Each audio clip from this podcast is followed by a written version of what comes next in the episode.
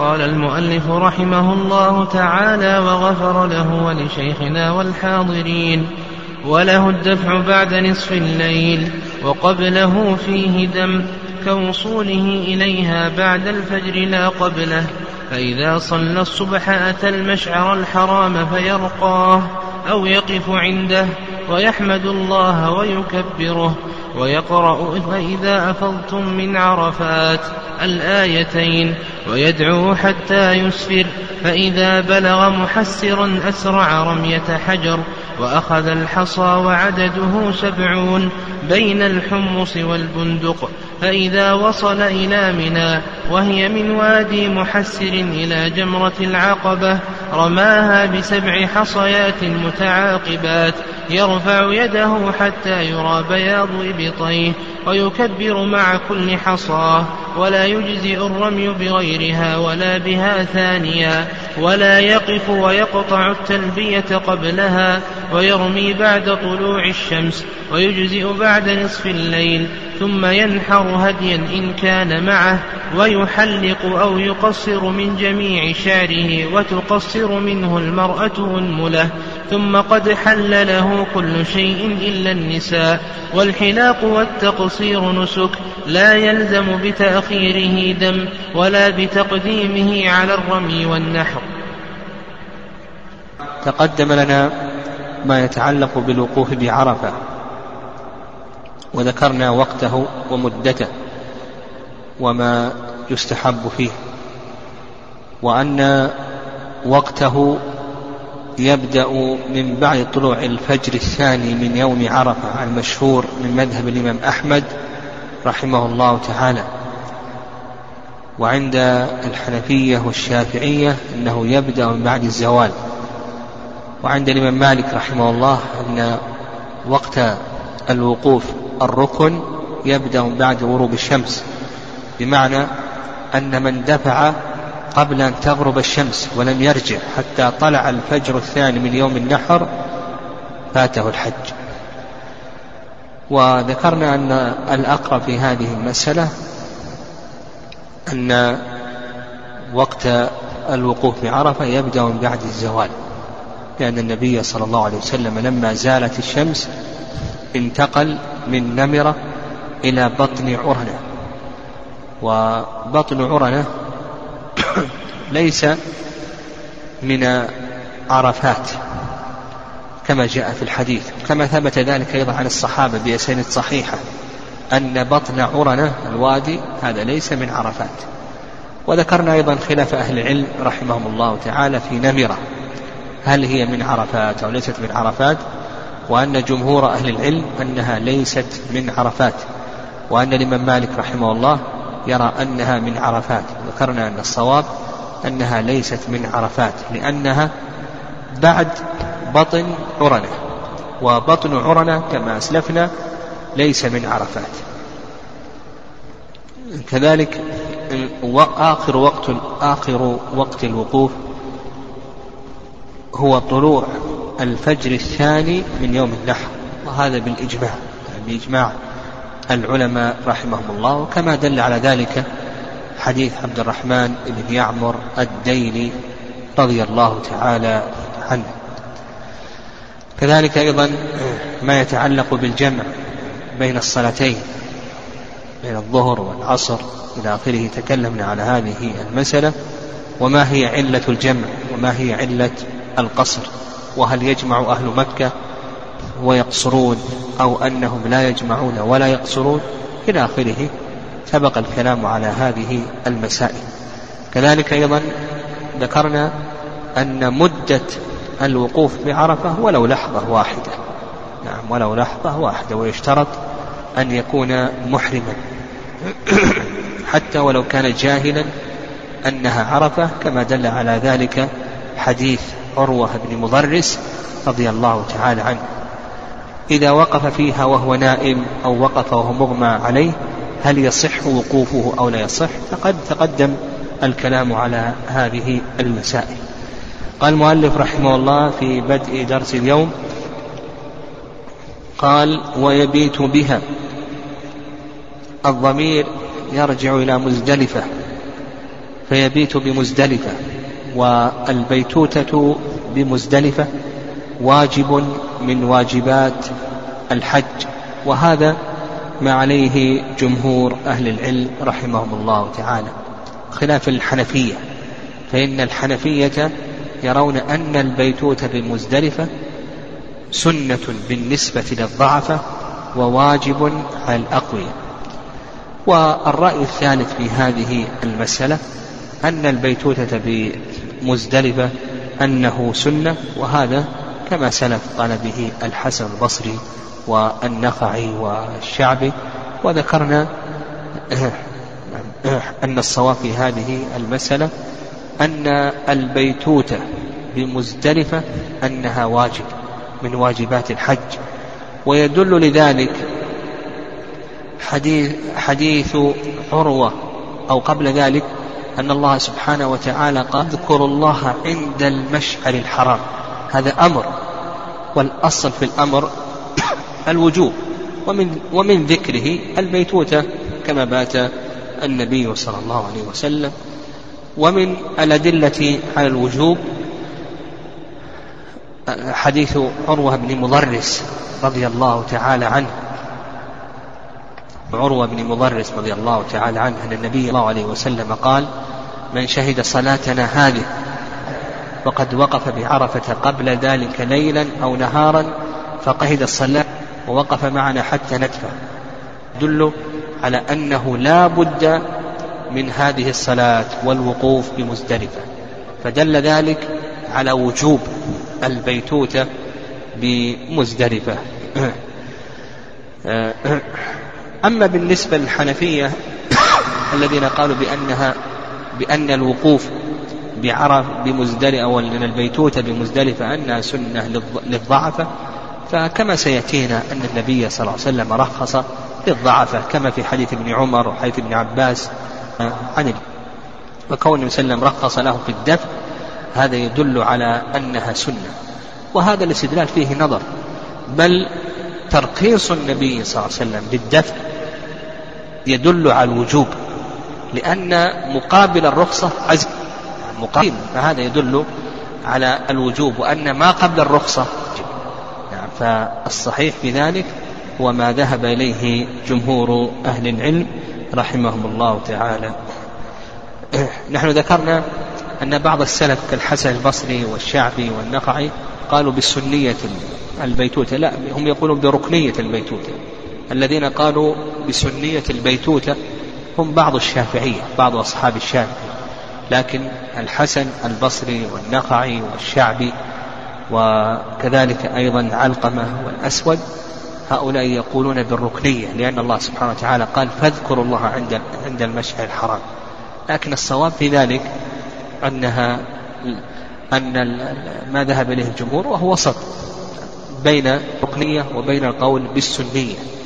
وأما قول الله عز وجل فاذكروا الله عند المشعر الحرام إجماع العلماء على أنه لم لو لم يذكر الله في المشعر الحرام فإن حجه تام. قال قبله فيه دم عند الشافعية والحن هذه عندهم قاعدة. الشافعية والحنابلة يرون أن بدء الأنساك في يوم النحر لأن يوم النحر يشرع فيه رمي جمرة العقبة و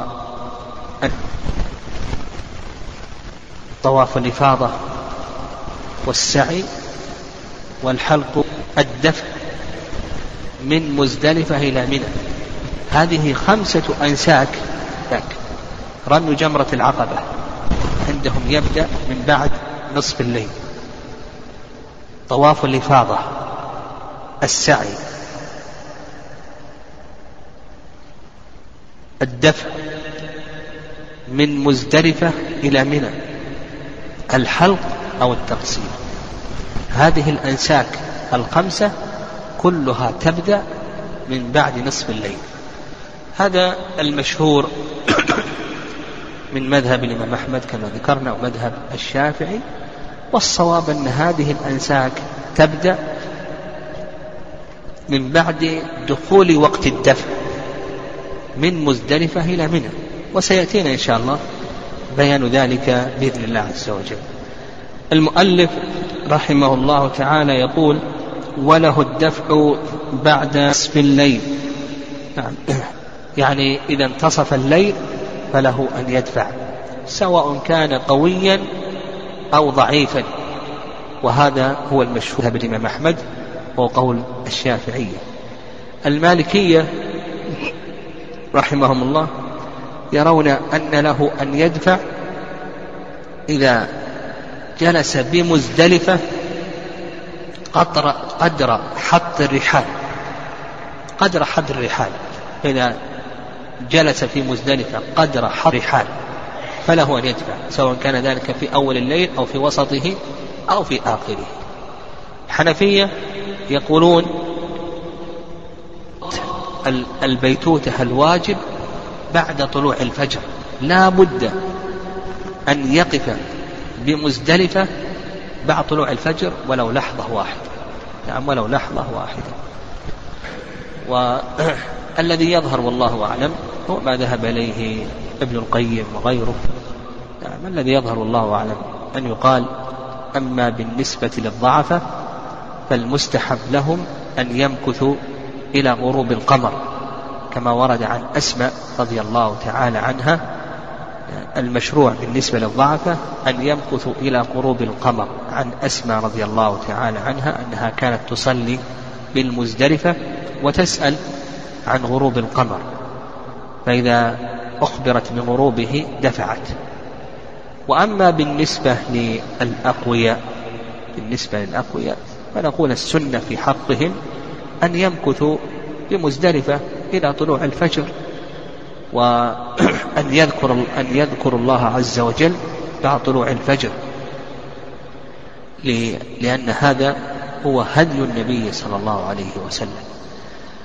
الأقوياء الذين يكونون تابعين للضعفة يأخذون حكم الضعفة فلهم أن يتعجلوا. السنة في حق الضعفة أن يتعجلوا. نقول بالنسبة للأقوياء الذين يقومون بالشؤون الضعفة مثل قائدي السيارات والخدم والموظفين الذين يعنون بشؤونهم إلى آخره هؤلاء حكمهم حكم الضعفة يدفعون بعد غروب القمر. قال المؤلف رحمه الله تعالى وقبله فيه دم. يعني لو دفع قبل نصف الليل فعليه دم لأنه يجب عليه أن يمكث إلى نصف الليل كما تقدم. خلافا للمالكية فإن المالكية كما سلف لنا إذا مكث بمزدلفة قدر حد الرحل فله أن يدفع ولو كان ذلك في أول الليل. قال المؤلف كوصوله إليها بعد الفجر لا قبله إذا وصل بعد طلوع الفجر. يقول المؤلف رحمه الله تعالى يلزمه دم. لماذا؟ لأنه انتهى وقت الليل. ليلة المزدلفة ينتهي وقتها بطلوع الفجر. إذا طلع الفجر انتهى وقت الليل. فيقول لك المؤلف رحمه الله إذا وصل إلى مزدلفة بعد طلوع الفجر فات وقت الوقوف. فات وقت البيتوتة بمزدلفة. ويلزمه دم لأنه ماذا؟ لأنه ترك واجبا من واجبات الحج. وعند الحنفية كما سلف لنا. ها؟ هذا عند الشافعية والحنفية. عند الحنفية ها؟ ما ي... نعم لا يلزمه شيء لأن البيتوتة الواجبة قدر لحظة بعد طلوع الفجر. وعند المالكية أيضا يلزمه دم لأنهم يقولون البيتوتة الواجبة قدر حط الرحل سواء كان ذلك في أول الليل أو في وسطه أو في آخره. والذي يظهر من السنة يظهر من سنة النبي صلى الله عليه وسلم كما جاء في حديث عروة بن مضرس أنه إذا جاء بعد طلوع الفجر أنه لا شيء عليه. إذا جاء بعد طلوع الفجر في وقت صلاة الفجر أنه لا شيء, لا شيء عليه. وأنه أدرك لأن عروة رضي الله تعالى عنه أتى النبي صلى الله عليه وسلم وهو في المزدلفة في صلاة الفجر. فقال النبي صلى الله عليه وسلم من شهد صلاتنا هذه ووقف معنا حتى ندفع وقد وقف بعرفة قبل ذلك ليلا أو نهارا فقد تم حجه وقضى تفته فيظهر والله أعلم أنه إذا جاء بعد طلوع الفجر وصلى مع الناس أن حجه تام وأنه لا يلزمه شيء.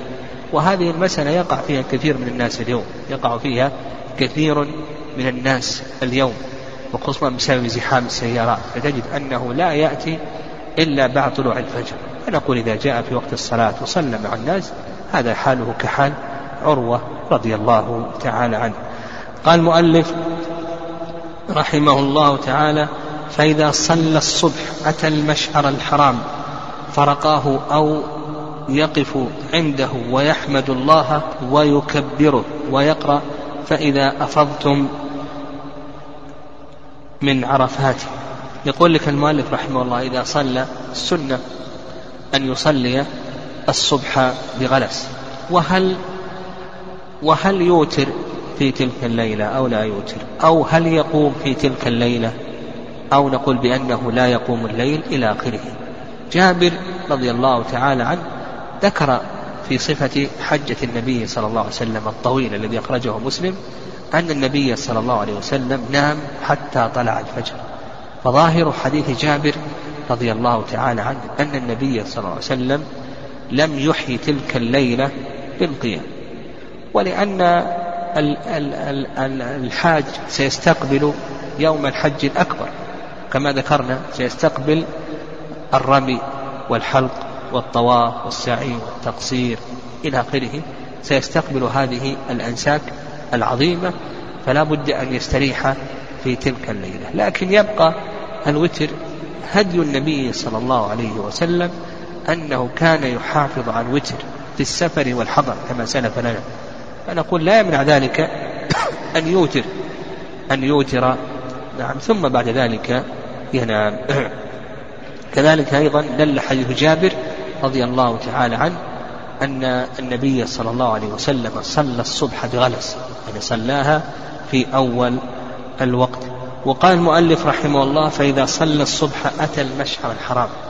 مشعر الحرام هذا اختلف فيه يعني اختلف فيه على قولين القول الأول أن المراد بالمشعر الحرام نعم أن المراد بالمشعر الحرام كما في قول الله عز وجل فاذكروا الله عند المشعر الحرام أن المراد بذلك هو سائر مزدلفة نعم هو سائر مزدلفة. هذا هو المراد بالمشعر الحرام. والرأي الثاني أن المراد بالمشعر الحرام هو جبل يقال له قزح في ذلك المكان في مزدلفة يقال له قزح. والآن المسجد المبني الآن هو هو هو المشعر الحرام هو مبني على ذلك الجبل. يعني الآن المسجد المبني بمزدلفة هو المسجد المبني على المشعر الحرام الخاص. يعني بعض العلماء يقول بأن المراد بالمشعر الحرام هو سائر مزدلفة. وبعضهم يقول لا المشعر الحرام هذا مشعر خاص. صحيح مزدلفة هي مشعر حرام على سبيل العموم لكن على سبيل الخصوص هناك مشعر خاص وهو ما يسمى بجبل قزح. لكن هذا الجبل الآن هو الذي بني عليه مسجد مزدلفة الآن الموجود. على كل حال السنة إذا طلع الفجر أن يصلي صلاة الفجر بغلس وأن يستقبل قبلة وأن يحمد الله ويكبره ويهلله إلى أن يسفر جدا. قال المؤلف ويقرأ فإذا أفضتم من عرفات الآيتين. ويدعو حتى يسفر إلى آخره. قراءة هاتين الآيتين هذا لا دليل عليه. الحقيقة لا دليل عليه. الذي جاء في حديث جابر حتى أتى المشعر الحرام فاستقبل قبلة فدعا وكبر وهلل ووحد فلم يزل واقفا حتى أسفر جدا. هذا الذي جاء في حديث جابر. أن النبي صلى الله عليه وسلم لما أتى المشعر الحرام استقبل القبلة ودعا وكبر وهلل ووحد ولم يزل واقفا حتى أسفر جدا ثم دفع قبل طلوع الشمس. أما قراءة هاتين الآيتين فهذا لم يرد فيه شيء في سنة النبي صلى الله عليه وسلم. وكذلك أيضا ما وقفت على شيء من آثار الصحابة رضي الله تعالى عنهم في قراءة هاتين الآيتين. قال المؤلف رحمه الله تعالى ويدعو حتى يسبر فإذا بلغ محسرا أسرع رمية حجره. يدعو حتى يسبر قال محمد بن الحسن من الحنفية يظل واقفا إلى أن يبقى على طلوع الشمس قدر ركعتين. فإذا بقي على طلوع الشمس قدر ركعتين فإنه يدفع من مزدلفة إلى منى. وهذا التحديد بركعتين اجتهاد من من آه، منه رحمه الله تعالى. وإلا الذي جاء كما ذكرنا في حديث جابر أن النبي صلى الله عليه وسلم لم يزل واقفا حتى أسفر جدا. والدفع قبل طلوع الشمس هذا فيه مخالفة لاهل الجاهليه لأن أهل الجاهلية كانوا لا يفيضون من مزدلفة حتى تطلع الشمس ويقولون أشرق ثبير كيما نغير. فخالفهم النبي صلى الله عليه وسلم ودفع قبل طلوع الشمس. قال فإذا بلغ محسرا. يعني محسر هذا وادي بين مزدلفة ومنى. يقول المؤلف رحمه الله أسرع رمية حجر. يعني قدر رمية حجر. نعم وقد ذكر الأزرقي رحمه الله نعم أن قدره المحسر هذا خمسمائة ذراع وخمسة وأربعون ذراع أن قدره خمسمائة وخمسة وأربعون ذراعا. وقال المؤلف رحمه الله قدر رمية حجر هذا ثابت عن عمر رضي الله تعالى عنه أنه يسرع قدر رمية حجر بإسناد صحيح. قال و, و اختلف العلماء رحمه الله ما الحكمة من الإسراع يعني ما هو ما هي الحكمة من الإسراع قيل لأنه محل هلاك أصحاب الفيل وهذا ضعيف. لأن أصحاب الفيل أهلكوا في مكان يقال له المغمس. يعني قبل يعني قبل أن يدخلوا الحرم. وقيل أن هذا المكان مكان تقفه النصارى. وقيل أن, أن أهل الجاهلية يقفون في هذا المكان ويذكرون أحسابهم وأنسابهم ويتفاخرون إلى آخره. وهذا القول هو أقرب الأقوال. أنه مكان تقفه أهل الجاهلية. والقرآن أشار إلى هذا. فإذا قضيتم مناسككم فاذكروا الله كذكركم آباءكم أو أشد ذكرا. فالذي يظهر والله أعلم هو أنه مكان تقف أهل الجاهلية يفتخرون بأحسابهم وأنسابهم إلى آخره. قال وأخذ الحصى. نعم. يقول المؤلف رحمه الله تعالى يأخذ الحصى. يعني من حيث من حيث شاء. من حيث شاء. الحصى يأخذ من أي شيء أخذها من الحل أخذها من الحرم هذا كله جائز.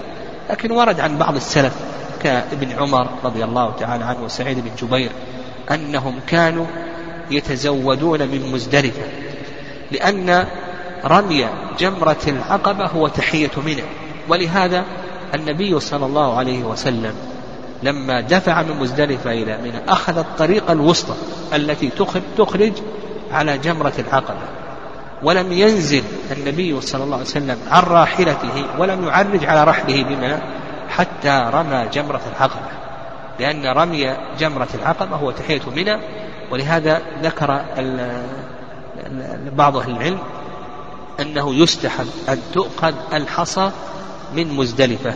لما ذكرنا؟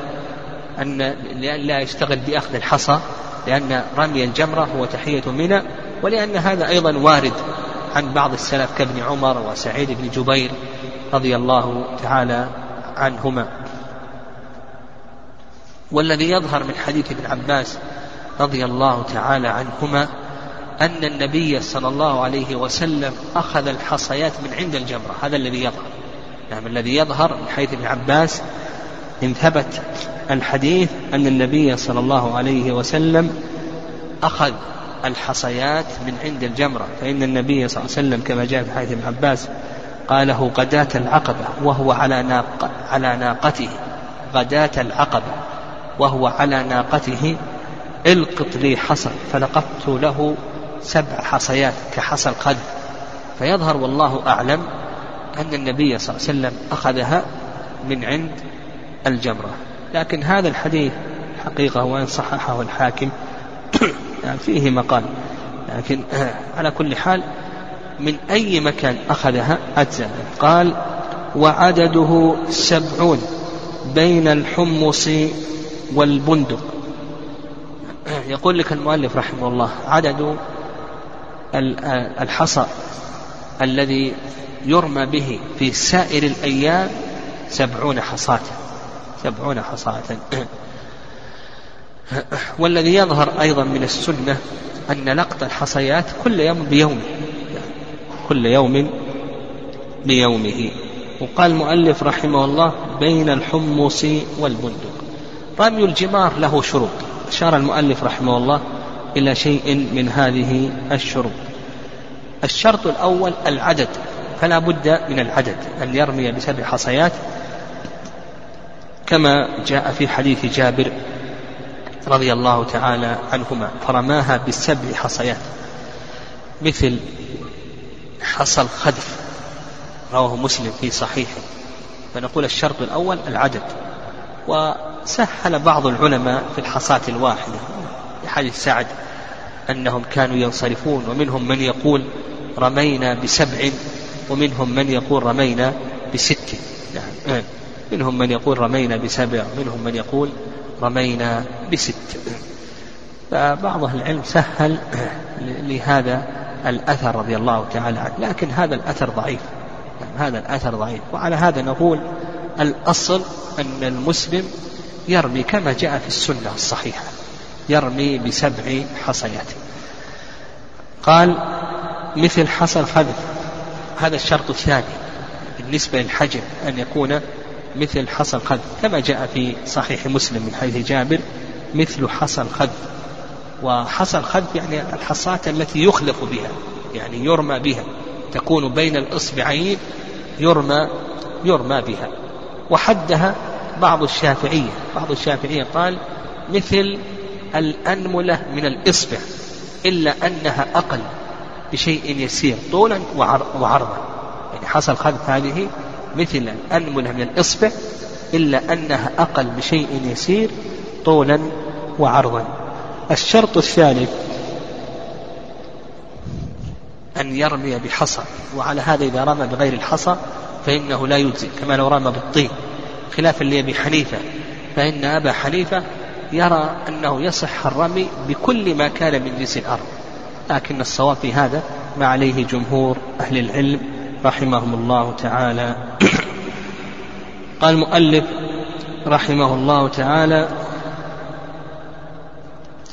فإذا وصل إلى منى وهي من وادي محسر إلى جمرة العقبة رماها بسبع حصيات متعاقبات. هذا الشرط الرابع أن تكون الحصيات متعاقبات يعني واحدة بعد الأخرى. وعلى هذا لو رماها دفعة واحدة فإنه لا يحسب له إلا حصاة واحدة. بل قال الإمام مالك رحمه الله بأنه يؤدب بأن من فعل ذلك يؤدب.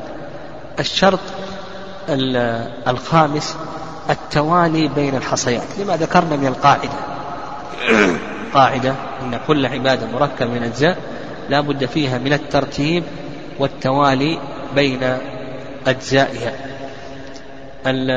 الشرط السادس أن يرمي رميا وعلى هذا لو وضعها وضعا فإن ذلك لا يجزئ. لا بد نعم لا بد أن آه، يرميها رميا. الشرط السابع ألا تكون هذه الحصاة قد رمي بها وهذا هو المشهور من مذهب الإمام أحمد رحمه الله تعالى. وعللوا ذلك. قالوا بأن هذه الحصاة استعملت في عبادة فلا تستعمل في عبادة أخرى. والرأي الثاني أنه يرمي بها ولو رمي بها لأن الشرع إنما جاء في الرمي بالحصى. يعني جاء في الرمي بالحصى وهذه حصاة من الحصيات وقال يرفع يده اليمنى حتى يرى بياض إبطه ويكبر مع كل حصاة قول المؤلف رحمه الله يرفع يده اليمنى هذا على سبيل الاستحباب. المهم أن يرمي رميا. أما إذا وضعها وضعا فإن هذا لا يجزئه. طيب الشرط الثامن يعني الشرط الثامن أن يكون الرمي في وقته المحدد شرعا. ووقت رمية ووقت رمي جمرة العقبة يبدأ من متى؟ يبدأ من بعد دخول وقت الدفع من مزدلفة كما سلف لنا أن الشافعية والحنابلة يقولون بأن وقت الدفع من مزدلفة يبدأ متى؟ من بعد نصف الليل وعلى هذا عندهم رمي جمرة العقبة يبدأ يبدأ من بعد نصف الليل الحنفية يقولون من بعد طلوع الفجر بلحظة وعلى هذا وقت الرمي يبدأ عندهم من بعد طلوع الفجر بلحظة. إلى آخره والمالكية إلى آخره. المهم أن وقت رمي جمرة العقبة يبدأ من بعد دخول وقت الدفع من مزدلفة إلى منى. وذكرنا ما يتعلق بالضعفة وما يتعلق بالأقوياء. طيب ويستمر وقت الرمي إلى متى؟ يعني وقت الرمي يستمر إلى غروب الشمس. وهل يصح الرمي ليلا؟ أو نقول بأن الرمي لا يصح ليلا. يعني الرمي سيأتي إن شاء الله. يعني سيأتي في كلام المؤلف رحمه الله تعالى أيضا بقية. قال المؤلف ويكبر مع كل حصاة. يعني يكبر الله أكبر. نعم كما جاء ذلك. في حديث جابر قال يكبر مع كل حصاة. قال ولا يجزئ الرمي بغيرها ولا بها ثانيا. عليه؟ قال ولا يقف يعني لا يقف عند جمرة العقبة للدعاء بخلاف الرمي في أيام التشريق فإنه يقف عند الأولى وعند الوسطى. وما هي العلة؟ أنه لا يقف عند رمي جمرة العقبة؟ قال بعض العلماء لضيق المكان وهذا كان في الزمن السابق. كان في الزمن السابق كانت جمرة العقبة في صلب جبل تحتها وادي. كان المكان ضيق فقالوا لضيق المكان. والرأي الثاني أنه ليست العلة هي ضيق المكان وإنما العلة هي أن العبادة انتهت. يعني العبادة انتهت. وعلى هذا الدعاء يعني ما ورد من دعاء معلق أو نعم ما ورد من ذكر معلق بدبر بدبر العبادة فإن كان دعاء فإنه يكون في صلبها. وإن كان ذكرا ليس دعاء فإنه يكون بعدها. الدعاء. إذا إذا جاء مقيدا بدبر العبادة أو بالعبادة فإنه يكون في صلبها. والآن عبادة الرمي انتهت. نعم عبادة الرمي انتهت. ونظير ذلك نظير ذلك التكبير عند استلام الحجر الأسود. يكبر عند استلام الحجر الأسود. فإذا انتهى من الشوط السابق هل يشرع له أن يكبر أو نقول بأنه لا يكبر؟ نقول بأن العبادة انتهت. وحينئذ يعني مجرد أن وصل للحجر الأسود نقول العبادة انتهت. وحينئذ لا يشرع له أن يكبر. مثل أيضا في السعي. إذا انتهى الشوط السابع فهل يشرع له أن يستقبل قبلة وأن يرفع يديه وأن يكبر ويهلل إلى آخره؟ عند المروة في آخر الشوط السابع أو نقول بأن هذا ليس مشروعا الذي يظهر أنه ليس مشروعا لأن العبادة قد انتهت. قال المؤلف رحمه الله ولا يقف قال ويقطع التلبية قبلها. يقطع التلبية قبل أن يبدأ برمي جمرة العقبة. ويدل لذلك حديث الفضل بن عباس أن النبي صلى الله عليه وسلم لم يزل يلبي حتى رمى جمرة العقبة خرجاه في الصحيحين.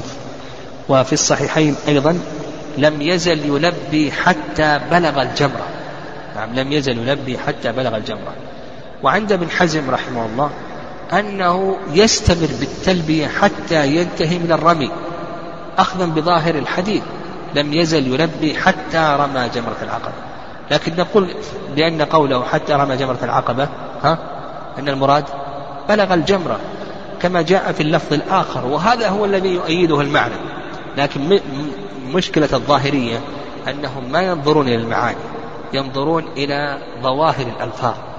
وهذه مسألة ينبغي لطالب العلم يتنبه لها وهي النظر إلى المعاني ومقاصد الشارع. لا يتعلق طالب العلم بظاهر اللفظ بل عليه أن ينظر إلى الأصول الشرعية الكبيرة الأخرى. يعني ولا ينظر إلى مجرد الألفاظ. هناك أصول شرعية قد يأتي اللفظ ظاهر اللفظ يخالفها.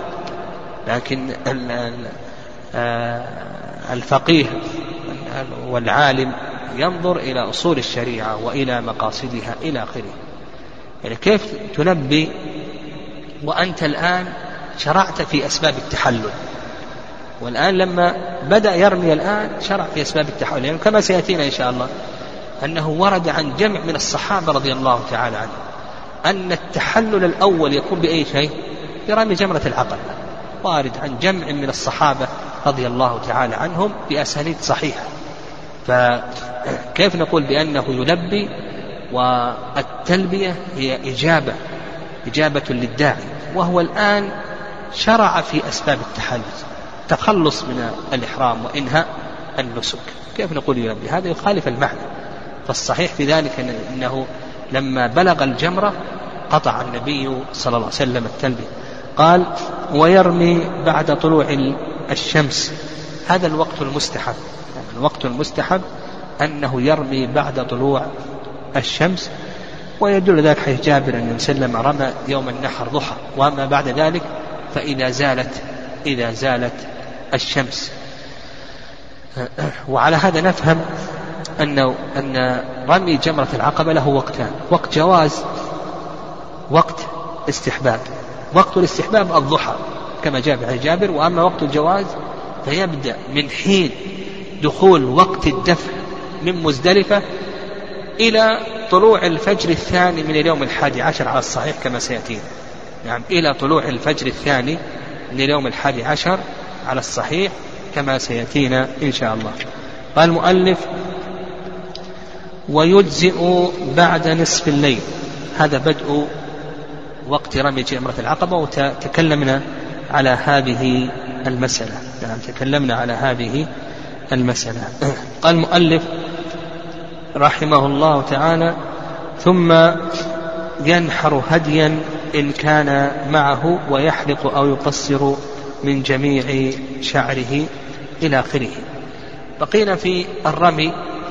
ذكرنا أن المستحب أن يرمي ضحى.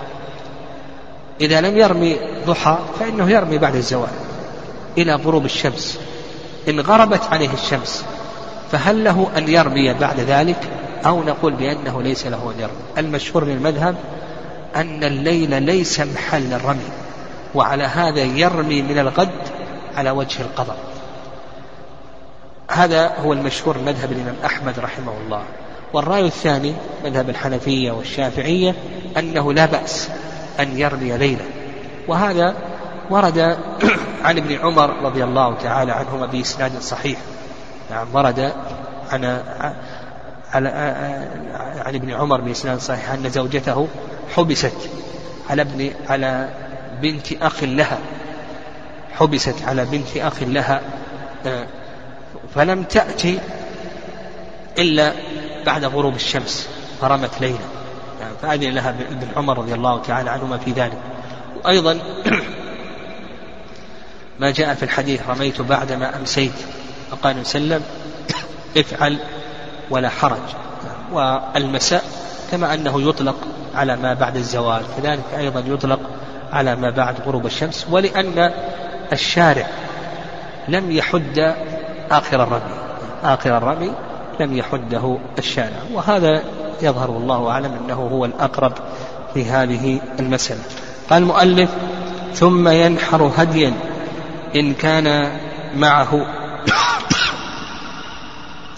نعم إن كان معه هدي نحره وإن لم يكن معه فإنه يشتريه.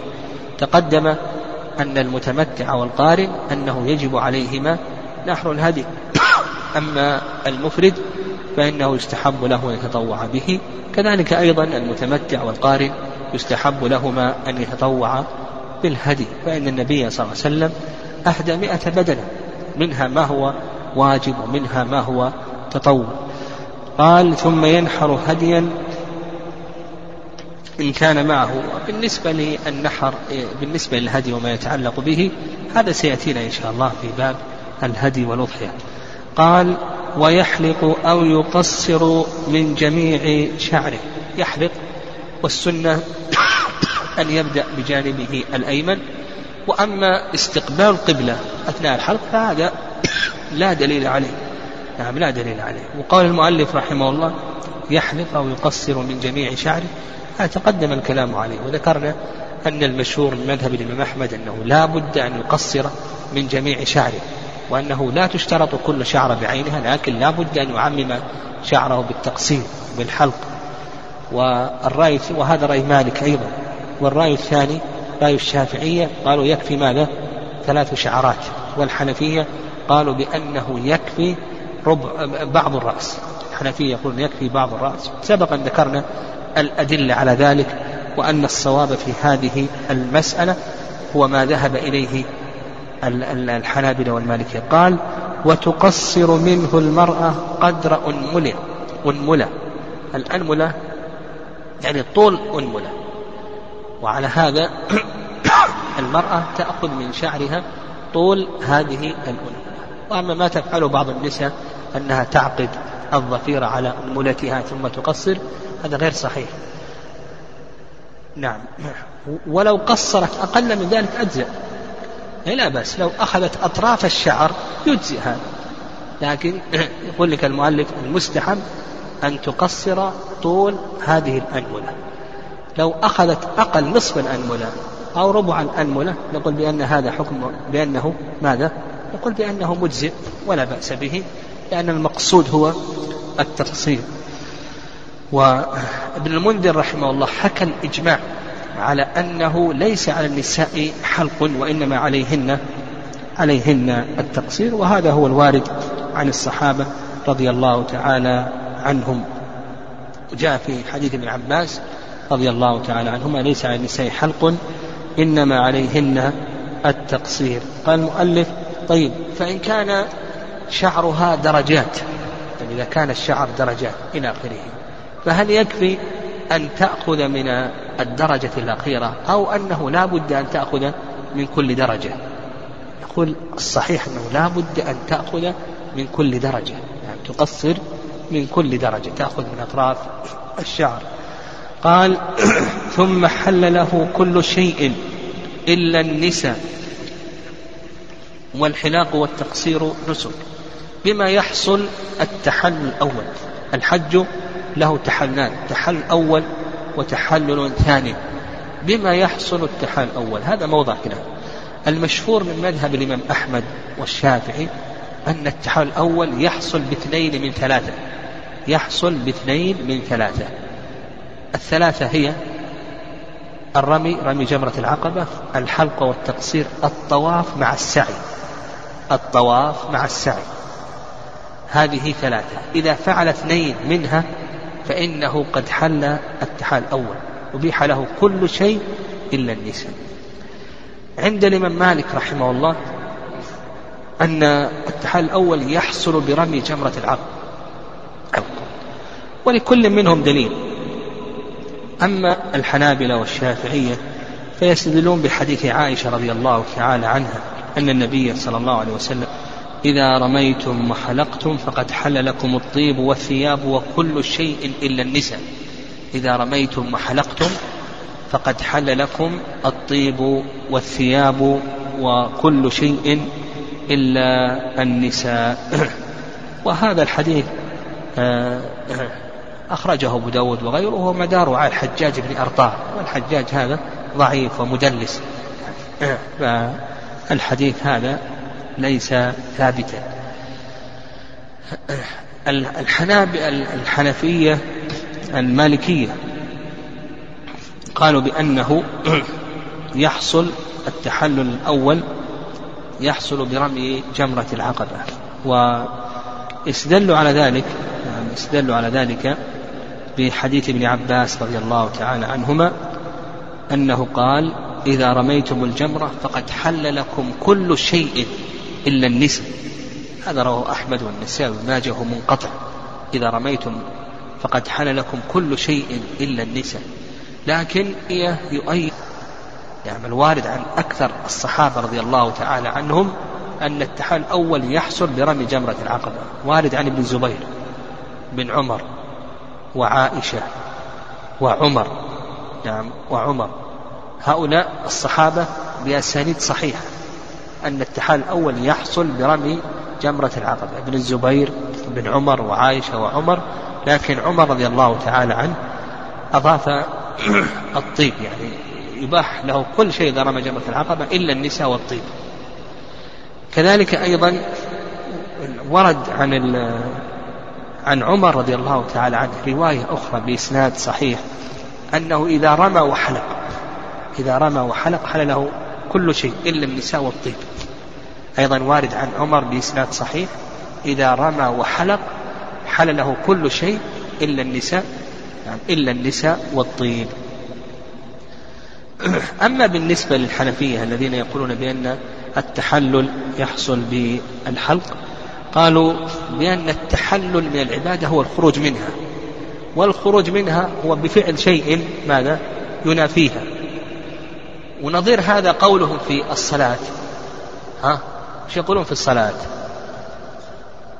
أي نعم. يقولون السلام ليس ركنا.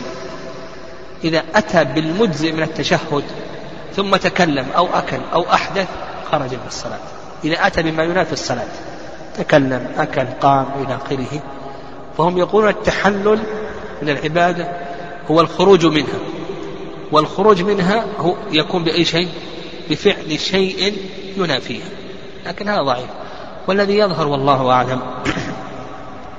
يعني نحن إذا إذا رأينا إلى آثار الصحابة رضي الله تعالى عنهم نجد أن فيها شيئا من الاختلاف.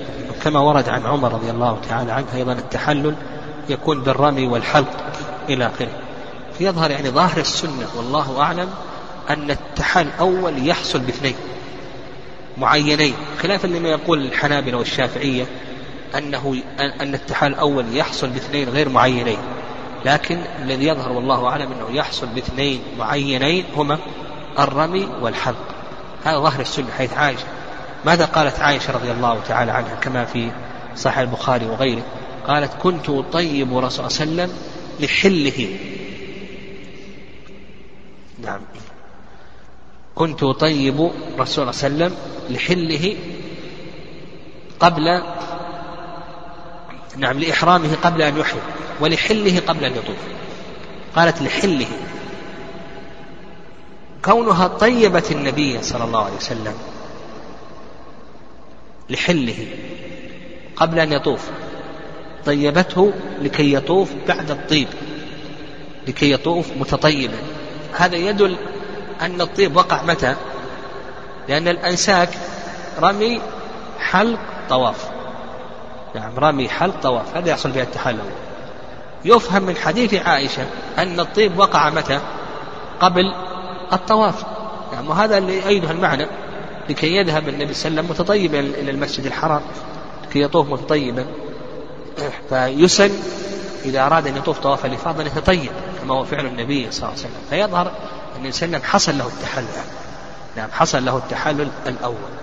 فهذا الذي يظهر ويؤيده أيضا ما ورد عن عمر بإسناد صحيح أنه قال إذا رميتم وحلقتم ها فقد حل لكم كل شيء إلا الطيب والنساء. ويظهر أن عمر رضي الله تعالى عنه استثنى أن الطيب لأن الطيب هو داعية الجماع. نعم داعية الجماع هو سبب للجماع وإثارة الشهوة والله أعلم. قال والحلاق والتقصير نسك. هذا ما عليه جمهور أهل العلم رحمهم الله تعالى أن الحلق والتقصير أنه نسك من أنساك الحج ويدل ذلك قول الله عز وجل محلقين رؤوسكم ومقصرين ولأن النبي صلى الله عليه وسلم دعا المحلقين مرة واحدة للمقصرين مرة واحدة والمحلقين ثلاثة محلقين ثلاثا.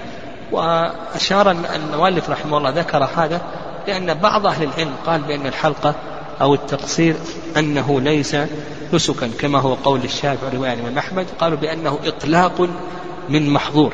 يقولون بأنه إطلاق من محظور لأنه لأن هذا الحلق كان محرما عليه ثم أبيح له كاللباس والطيب.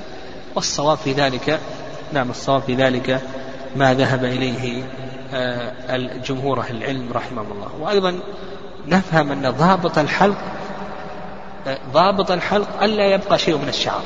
هذا ضابط الحلق. يعني سواء كان ذلك بالموسى أو بالمكينة إلى آخره. فإذا لم يبقى شيء من الشعر هذا هو الحلق. وأما التقصير فأن يبقى شيء من الشعر. هذا ضابط الحلق والتقصير. قال رحمه الله ولا يلزم بتأخيره دم. ولا بتقديمه على الرمي والنحر. نعم. الحلق أو التقصير المشهور من مذهب الإمام أحمد رحمه الله مذهب الشافعي أن وقته العمر ليس له حد. عندنا ثلاث تنساك ليس لها حد. وقتها ليس له حد. الحلق أو التقصير الطواف السعي. هذه ليس لها حد. المشهور عند الحنابلة والشافعية وهذا هو الصحيح. الحنفية يقولون بأنها تفعل أيام التشريق إذا أخرت عن أيام التشريق عليه دم ويفعلها فيجعلون لها وقت واجب وقت جواز. واجب متى؟ في أيام التشريق. ما عدا ذلك وقت جواز. المالكية وقت واجب وجواز. الوجوب في شهر ذي الحجة. بعد ذلك يجوز مع الدم واضح؟ فعندنا الشافعية والحنابلة يقولون لا حد لوقتها تفعل في أي وقت. الماء الحنفية يجب أن يفعلها في أيام التشريق إن أخرها عن أيام التشريق عليه ماذا؟ ها؟ عليه دم. فيجب هذا وقت وجوب. بعد أيام التشريق هذا وقت جواز. المالكية ماذا يقولون؟ يجب أن يفعلها في شهر ذي الحجة. إذا أخرها بعد ذلك فعليه دم الصح أنه, أنه لا يجب لأنه ما في دليل. كذلك أيضا قال ولا بتقديمه على الرمي والنحر. يعني إذا قدم هذه عندنا الأنساك يوم النحر. الأنساك يوم النحر رمي جمرة العقبة ذبح الهدي الحلق أو التقصير الطواف السعي. هذه خمسة أنساك. هل يجب عليه أن يرتبها؟ أو نقول بأنه لا يجب عليه أن يرتبها نعم أكثر أهل العلم نعم أكثر هو مشهور مذهب الإمام أحمد رحمه الله أنه لا يجب أن يرتبها إن فعلها هكذا مرتبة هذا أحسن. وإن ترك الترتيب فإن هذا جائز ولا بأس به. يعني إذا ترك الترتيب جائز ولا بأس خلافا للحنفية.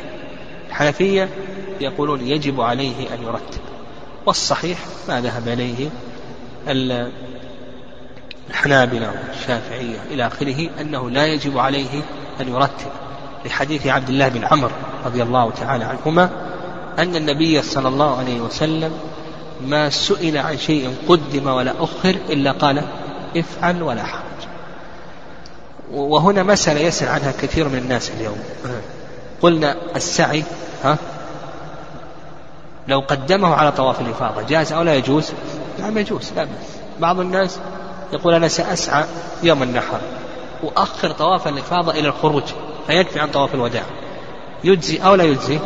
نقول بأنه يجزي. لأنه كما ذكرنا تقديم السعي على الطواف هذا جائز إذا كان في يوم النحر وما بعد ذلك. نعم. بقينا في مسألة أخيرة وهي بالنسبة للتحلل الثاني بما يحصل التحلل الثاني يقول يحصل التحلل الثاني بما بقي وهو الطواف مع السعي. التحلل الثاني يحصل بما بقي وهو الطواف مع السعي.